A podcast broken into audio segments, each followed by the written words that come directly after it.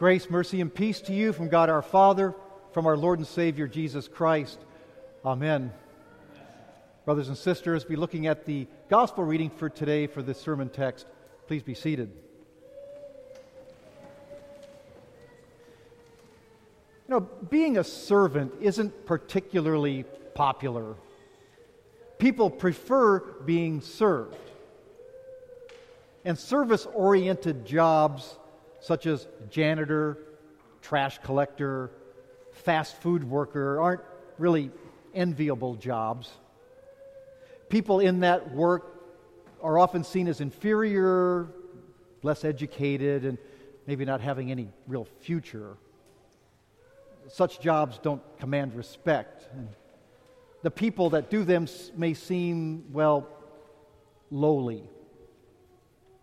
Now, sometimes an attempt is made to try to give them some respect by giving these servant jobs some fancy names. Actually, they sound kind of silly.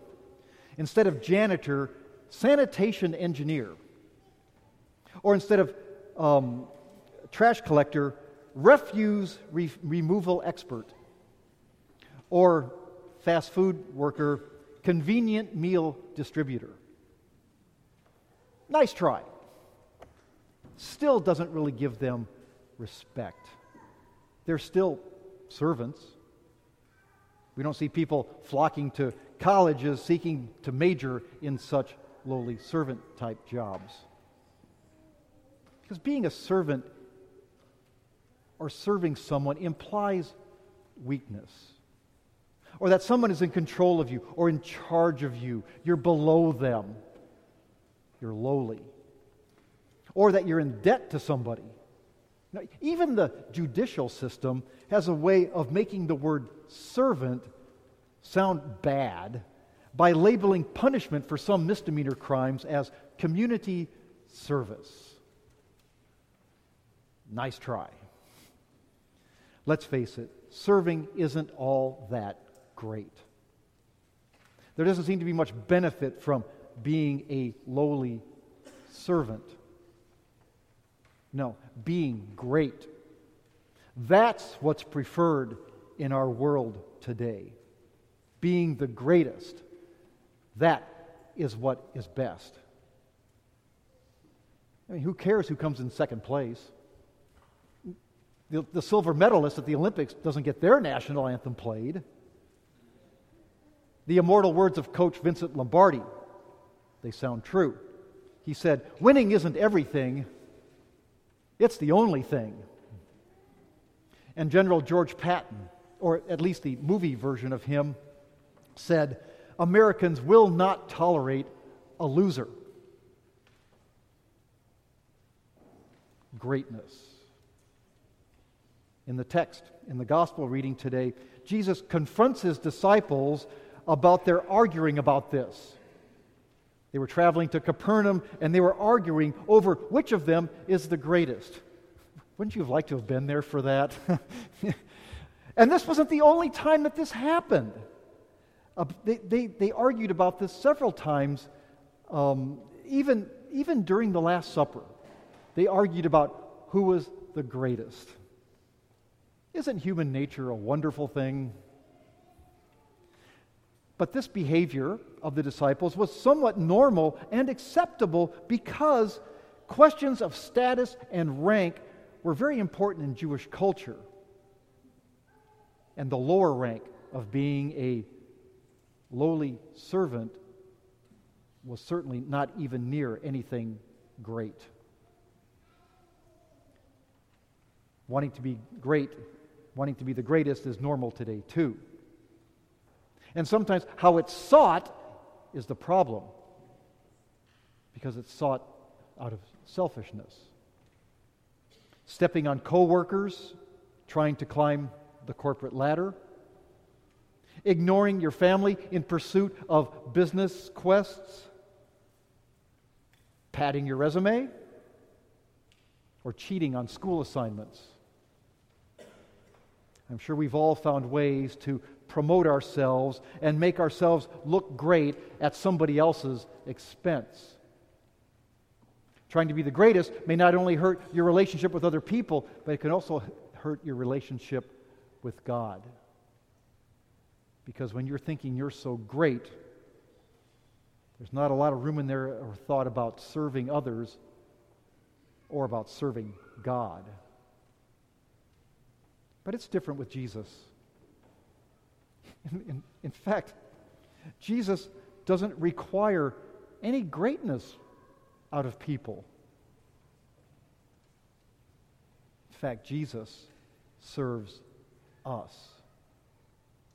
He became our lowly servant, the Son of God, the greatest person to ever walk on the face of the earth, serves us as a lowly servant. And he serves us by, by lifting up the lowly. And in the text, to illustrate this, Jesus did a nearly unspeakable thing at that time by taking a child who was considered lowly and pretty much did all the dirty work of a servant. That's why they kept kids around, for them to, to, to serve people. Jesus takes a child, stands him in front of the 12 who are arguing about who's the greatest, and shows them what is really great. Shows them this child, embraces him, and says to them, You know, loving someone like this, that's, that's like loving me. Bam. Truly lifting up somebody considered lowly by lifting them up. That's because Jesus himself became lowly. Even becoming a human being, the Son of God coming into our world, that's a pretty lowly, servant like act. And he's lifted up. In verse 31, Jesus was telling about his coming death, that he was going to be betrayed and killed. Well, in John 12, Jesus also said this that when I am lifted up from the earth, I will draw all people to myself. He's also talking about his crucifixion, where literally on the cross he's nailed to it and lifted up for all people to see how God serves lowly human people who oftentimes think they're so great. On that cross, he died for all to see, publicly lifted up to die for the forgiveness of sins. He predicted that, but he also predicted his resurrection, saying in that, that I, I, he's going to be killed, but after three days I will rise. Jesus was lifted up from the grave, declaring victory over death, lifting him, lifting us up from death as well because we need this. We need this really badly because no matter how great we think we are or try to be, we are lowly. When we really look at our lives, the imperfection, the brokenness, and when we realize that compared to the greatness of God, we really aren't so great. I guess if we're great at anything, we're really great at sinning. See, we're much lower in our sinfulness.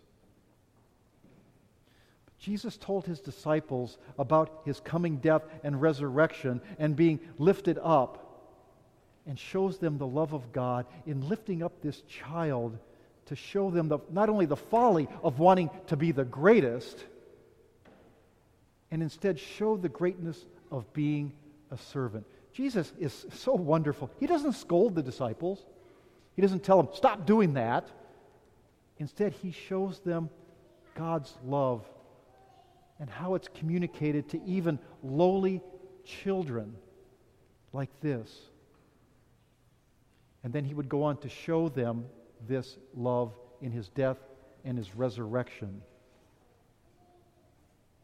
Jesus, Jesus was the greatest.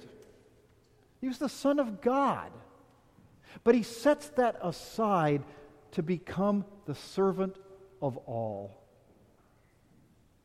And he serves us so that we can do service. Jesus is the servant serving the servants. And he wants us to be servants. In Philippians, Paul said this Do nothing from selfish ambition or conceit, but in humility count others more significant than yourselves. Let each of you look not only to his own interest, but also to the interest of others. Have this mind among yourselves, which is yours in Christ Jesus, who, though he was in the form of God, did not count equality with God a thing to be grasped, but he emptied himself by taking the form of a servant, being born in the likeness of men. And being found in human form, he humbled himself by becoming obedient to the point of death, even death on a cross. This is service. This is the greatest one, becoming a lowly servant to lift us up and to put us on the road to serving others too. A great example of this that I know of is a, a once popular Christian musician who, who died in 1997 named Rich Mullins. Maybe you've heard of him. Um, I was at a music festival that he was one of the guest artists at a press conference. And, and besides his music, Mr. Mullins was, was active in doing mission work. In fact, sometimes he would take off even years off of performing or writing music to be involved in ministry and, and mission work. And one of the reporters at this press conference asked him about his ministry, probably hoping to, to know more about Mr. Mullins' work in missions or his ministry in, in his music. And, and, and when, when Mullins was asked, so, so tell us about your ministry, Mullins replied, and I remember hearing this, I was there. He said, My ministry, my ministry is to make sure I leave my hotel room in good condition when I check out. My ministry is to leave a good tip for my waiter or waitress. Everyday, common stuff, that's ministry and service to people, especially those who are lowly. Clean our hotel rooms, serve our food. We do it because Christ served us. And we can do the same. I mean, when you see a janitor, thank them for it. If you ever get to see your, your refuse collection experts, your, your, your trash collectors, go out and say hey to them, thank them. Bring them some soda or something. Or the fast food workers, or anybody in, in, in, in a restaurant. Call them by name. They're wearing a name tag. Why? Because they're people. They're real people. I love doing this.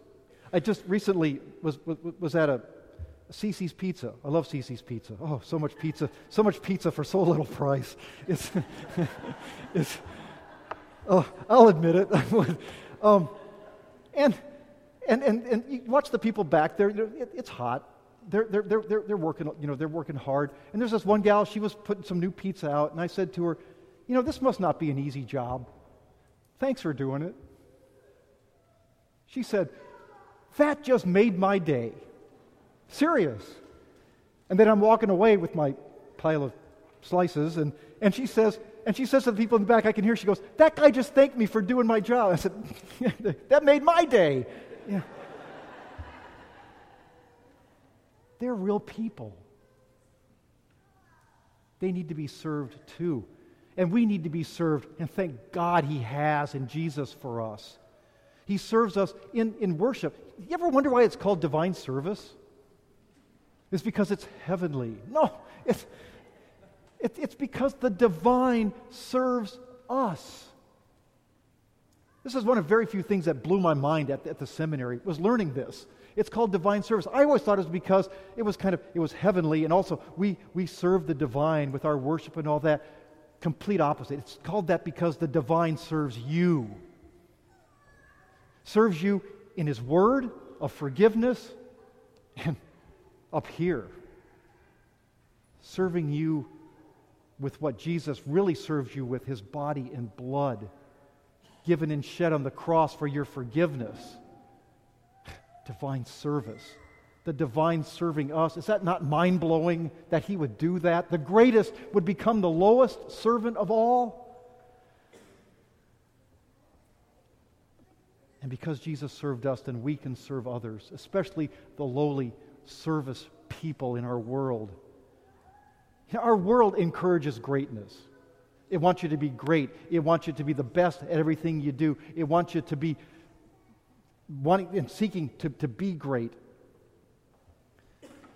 But God comes to us as a servant, the ultimate service in Jesus' life, death, and resurrection, serving us so that we then can also serve. In Jesus' name, amen.